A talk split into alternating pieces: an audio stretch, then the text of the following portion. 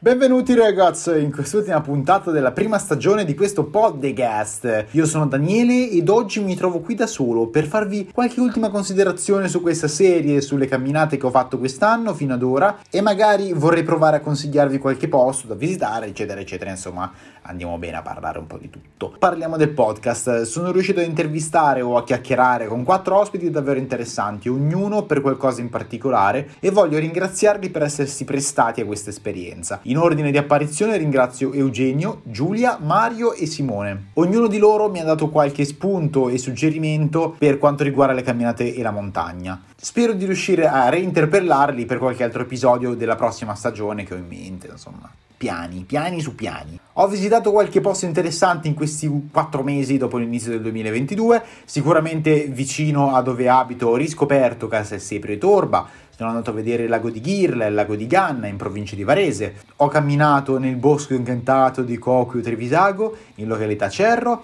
dove lo scultore locale Sergio Terni ha impreziosito il percorso 17 con le sue bellissime opere. Per arrivarci, dopo aver lasciato l'auto al parcheggio, si trova facilmente il percorso grazie a tantissimi cartelli molto chiari, è difficilissimo perdersi. Da lì mi sono intrippato con le albe e quindi sono andato sul Monte Priasco per ammirare l'alba. In questo caso ci trovavamo in Piemonte, vicino a Borgosesi e Borgomanero. Sempre dalle stesse parti sono andato sulla cima del Monte Venera, a circa 900 metri sul livello del mare, per godermi una bellissima alba. Il monte calcolate che è diviso tra la provincia di Novara e quella di Vercelli e interessa eh, l'area dei comuni di Borgosesia, Valduggia, Boca, Cavallirio, Prato e Grignasco. Sulla cima c'è una croce enorme che si staglia su tutto il territorio. Lì vicino ho anche visitato le grotte di Ara a Grignasco, in provincia di Novara una breve passeggiata che però vale la pena fare, fattibile anche con famiglie e bambini. Sono passato anche dalla Liguria, in particolare da Lavagna, ecco, per fare colazione con la focaccia e cappuccino e godermi un po' di mare. Dalla Liguria alla ciclopedonale del lago di Varese, un attimo, eh. Infatti, dopo un bel giro della ciclopedonale, per rimanere in tema albe da vedere, ne ho approfittato per andare al bel vedere del ramo del lago di Como, il ramo del lago di Como, ai pieni dei Risnelli, un bellissimo panorama e una camminata davvero piacevole all'interno del Parco Valentino. Non contento, sono anche andato a visitare Crespi d'Adda, il caratteristico villaggio operaio, sito UNESCO dal 1995. È una frazione del comune italiano di Capriate San Gervasio. Crespi d'Adda nasce come villaggio ideale per il lavoro del lavoro, in cui architettura, urbanistica, socialità e vita privata vengono disciplinate in funzione del lavoro e della fabbrica che c'era lì. Ed anche Grazzano Visconti, la città del duca Giuseppe Visconti di Modrone, che ereditò il castello da una zia e decise di costruirci un borgo attorno per le persone che poi vennero ad abitarci.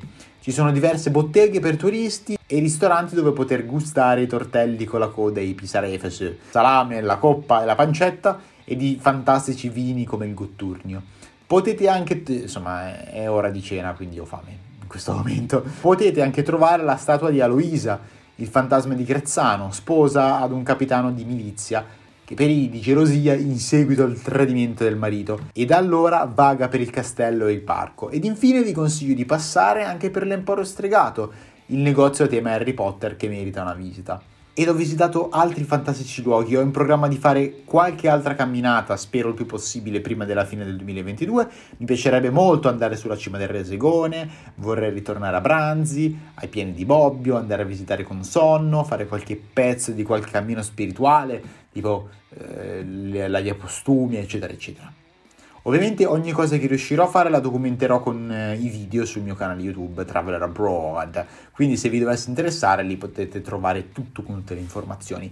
Durante la seconda stagione del podcast vorrei anche interpellare e poter parlare insomma con altre persone amanti dei cammini o dei trekking, pronto per carpire i consigli e metterli in pratica. Insomma, ho un sacco di aspettative e spero di poter realizzare tutto quanto. Per ora vi ringrazio per la partecipazione al podcast e vi aspetto a braccia aperte per la fantasmagorica seconda stagione. Cari miei, alla prossima, ciao!